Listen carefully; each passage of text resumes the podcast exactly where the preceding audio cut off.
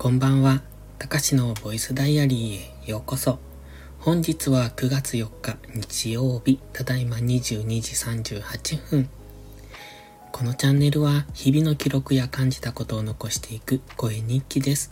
お休み前のひととき、癒しの時間に使っていただけると嬉しく思います。今日のタイトルは月見バーガーで秋を感じるです。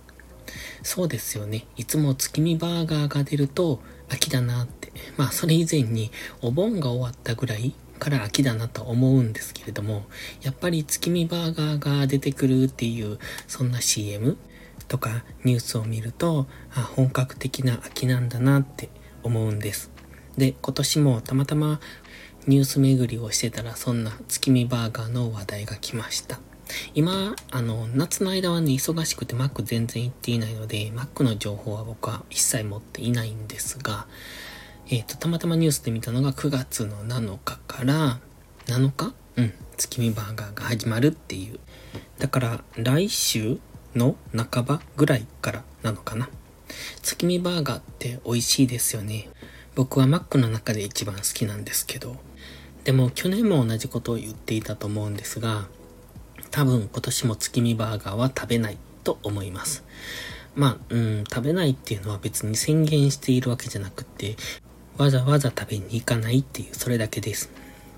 うん、あえてマックに食べに行く用事がないっていうか、そんな感じですね。でね、月見バーガーの話はここで終わりなんですが、最近、ちょっとその暑さがマシになってきて、観葉植物が元気なんですね。まあ部屋の中の観葉植物には関係のない話かもしれませんが、まあそれでも昼間部屋にいない時は、あの、部屋の中の温度は上がりますし、うんと一応サーキュレーター回してますが、その、もわっとした感じになるので、やっぱりその季節を感じ取ってるのかわかんないですけど、よく成長するんですね。特にパキラがすごい。まだまだ伸びそうな感じなので、この秋というか今年中に、うん、もう3、40センチ伸びるんじゃないかなっていう、そんな感じですね。そうなるとね、天井までがだいぶ近いんですよ。で、今、あの、観葉植物用のライトを、うんと、なんか、あの、挟むタイプっていうのかな。あの、洗濯バサミみたいにね、ああやってパチッと挟むタイプのライトなんですよ。で、それをカーテンのレールに挟んで、そこからライトを、まあ、ぶら下げてるみたいな、そんな感じになってるんですが、かあの、パキラがね、そこそこ高くなってきたので、そろそろカーテンレールの上に到達しそうなんですね。そうすると、ライトをどうしようかなと。まあ、天井から吊るすって言っても、さほどもあまり天井から距離がないので、どんどん大きくなられても困るなって思う今日この頃。それとね、モンステラも勢いよく伸びてきてるんですよね。大きいんです。モンステラって知ってました？あの、鶴なんですよ、あれって。鶴っていうのかな？そう、鶴です。本来は多分、うんと、水辺とかでも生息するので、あの、頻繁に水をあげても問題ない。でも、あまり水やらなくっても、うんと結構強いんですけど、その鶴で木とかに巻きついてどんどん登っていくっていうのかな？そういう、あの、性質を持った植物なんですよ。ただ、あの、普通に園芸屋さんで売っているモンステラってそんな感じじゃないですよね。茎でキュッピュッて伸びている、そんな感じですが、実際は太いつるが木に巻きついていくっていう、そんな植物なんですよ。で、部屋のモンステラも大きくなってきたんですけど、まあ、鶴なので、その自立できないんです。あの、自分で立つことができない。だから、あの棒を突き刺して、その棒でなんとか、こう、倒れないようにしているっていう、そんな感じなんですが、そのモンステラの葉っぱも大きくて今、うん、多分直径50センチぐらいある葉っぱみたいになってきてるんですね。そうなると、その葉っぱの重さでもう耐えられないんです。自分で立っているのが。うん、ちょっとそれも困ったなと思って、この先天井からこう吊り下げないといけないのかなと。言っても大きいので、えー、天井までの距離もそんなになくなってきてるんですよ。うん、そうなると、もう少し天井の高いところで育てないといけないのか。まあ、それか、うん、切り戻しをしてしまって小さくするか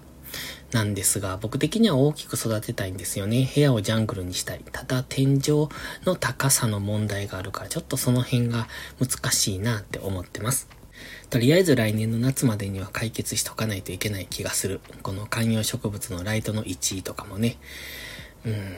で、今、隣の部屋に引っ越そうっていうのをずっと前からやってるんですが、全く進んでいないんですけど、隣の部屋の方が多分天井が高いんですよね、少し。だから、ライトを吊るす位置、まあ、吊るすっていうか、どこから吊るすかによるんですが、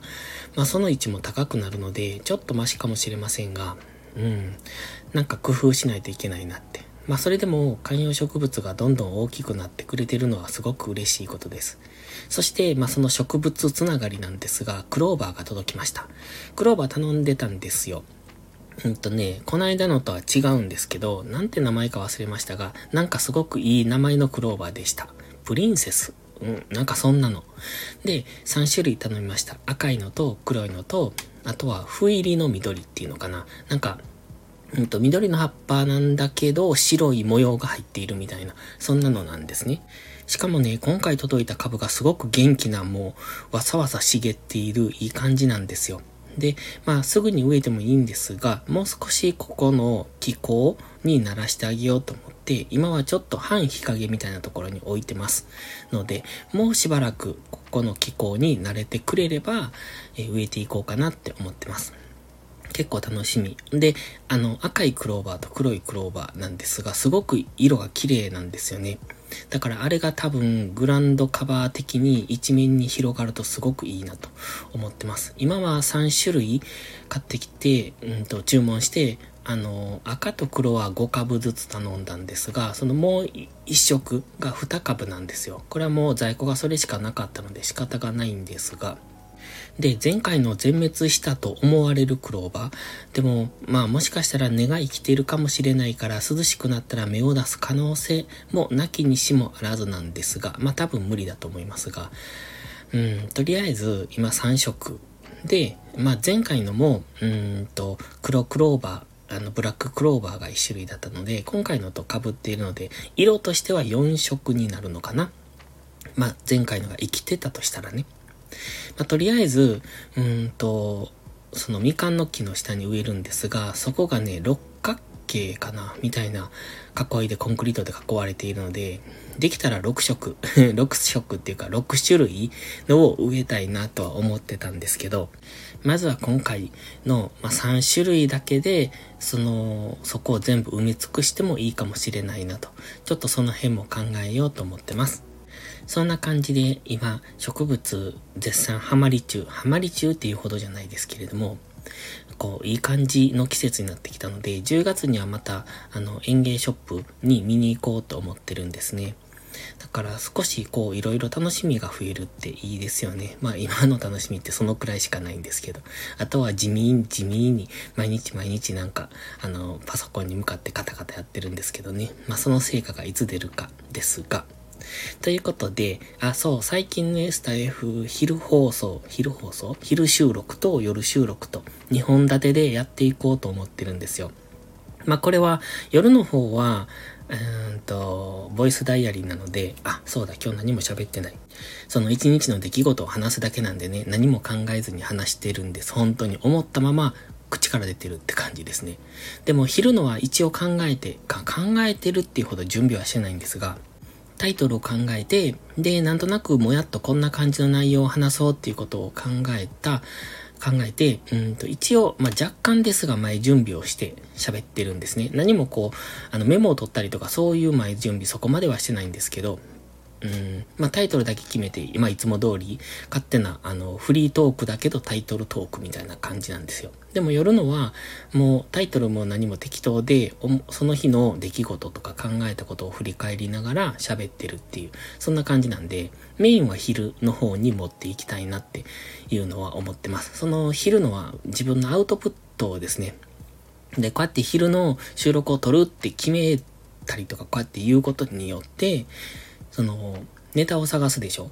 それがね、自分の中で大切っていうか必要だなって思ったので、やり始めました。まあ多分これは別の何かをするための前準備になってくると思うんです。まあわかんないですけど。一応、うん、まあ別の何かっていうのも、もや、もやっと、ぼんやりとはあるんですが、まあ始めてからまた報告しようと思いますが、まあそれをするためにおそらく自分の中ででの、その、アウトプットスキルっていうのかな。それを高めるためのスタイフの昼収録みたいな。そんな感じで今は考えてます。で、だ、今日のボイスダイアリーなんですけど、なんだっけ、今日は朝ルーティンが、えなかったので、有料投稿だけ。まあそれも週末の有料有料投稿は結構こう、中身が詰まってるから書くの大変なんですよね まあでもそれをして、それでやっと僕の中で1週間が終わったんですよ。で、あとはバイオリンの練習と、昼から農業とっていうので、今日は白菜を植えてました。白菜ってね、キャベツと比べて植えにくいんです。植えにくいというか、苗がね、キャベツの方が持ちやすいんですよ。茎がしっかりしてるっていうのかな。白菜はなんか茎っていうか、葉っぱが出てるだけで、持った時に葉っぱを掴むとちぎれたりするんですよね。その辺がね、あの、白菜は植えにくいなっていつも思います。しかも、こう、なんだ、白菜の葉っぱってギザギザっていうのか、うん、なんか毛が生えてるっていうのかな毛っていうかその葉っぱに綿毛っていうみたいなのが、それが、こう、腕の内側とかに刺さるっていうのかなうん、当たるっていうのかな。そうすると、その多分綿毛みたいなのが突き刺さるんでしょうね。見えないですけど。そうするとね、チクチクとこう、板がゆいっていうんですか？みたいになってくるんですよ。まあ、そんな、その針みたいなものじゃないので、痛いっていうよりも、かゆいって感じ？端かいっていう表現わかるかな？まあ、そんな感じなんですよね。だから白菜はね、あの、植えた後とか、腕の内側とかがすごく痒くなります。キャベツはそれがないから植えやすい。ですけどね。というところで今日は白菜を植えて、また、えっ、ー、と、明日、明後日ぐらいもまた次の植える。そんな感じなんです。そうこう言ってるうちに次玉ねぎの種まきとかも始まるみたいですね。というところで、ここから冬に向けて、えっ、と、冬野菜、白菜、キャベツ、あと玉ねぎ、今大根とか人参とか、あとなんだ、ほうれん草とかも言ってたな。みたいなのを、うんと今から、あの、種まきっていうか準備っていうかしていく予定みたいです。ということで今日はこの辺で終わります。それではまた次回の配信でお会いしましょう。たかしでした。バイバイ。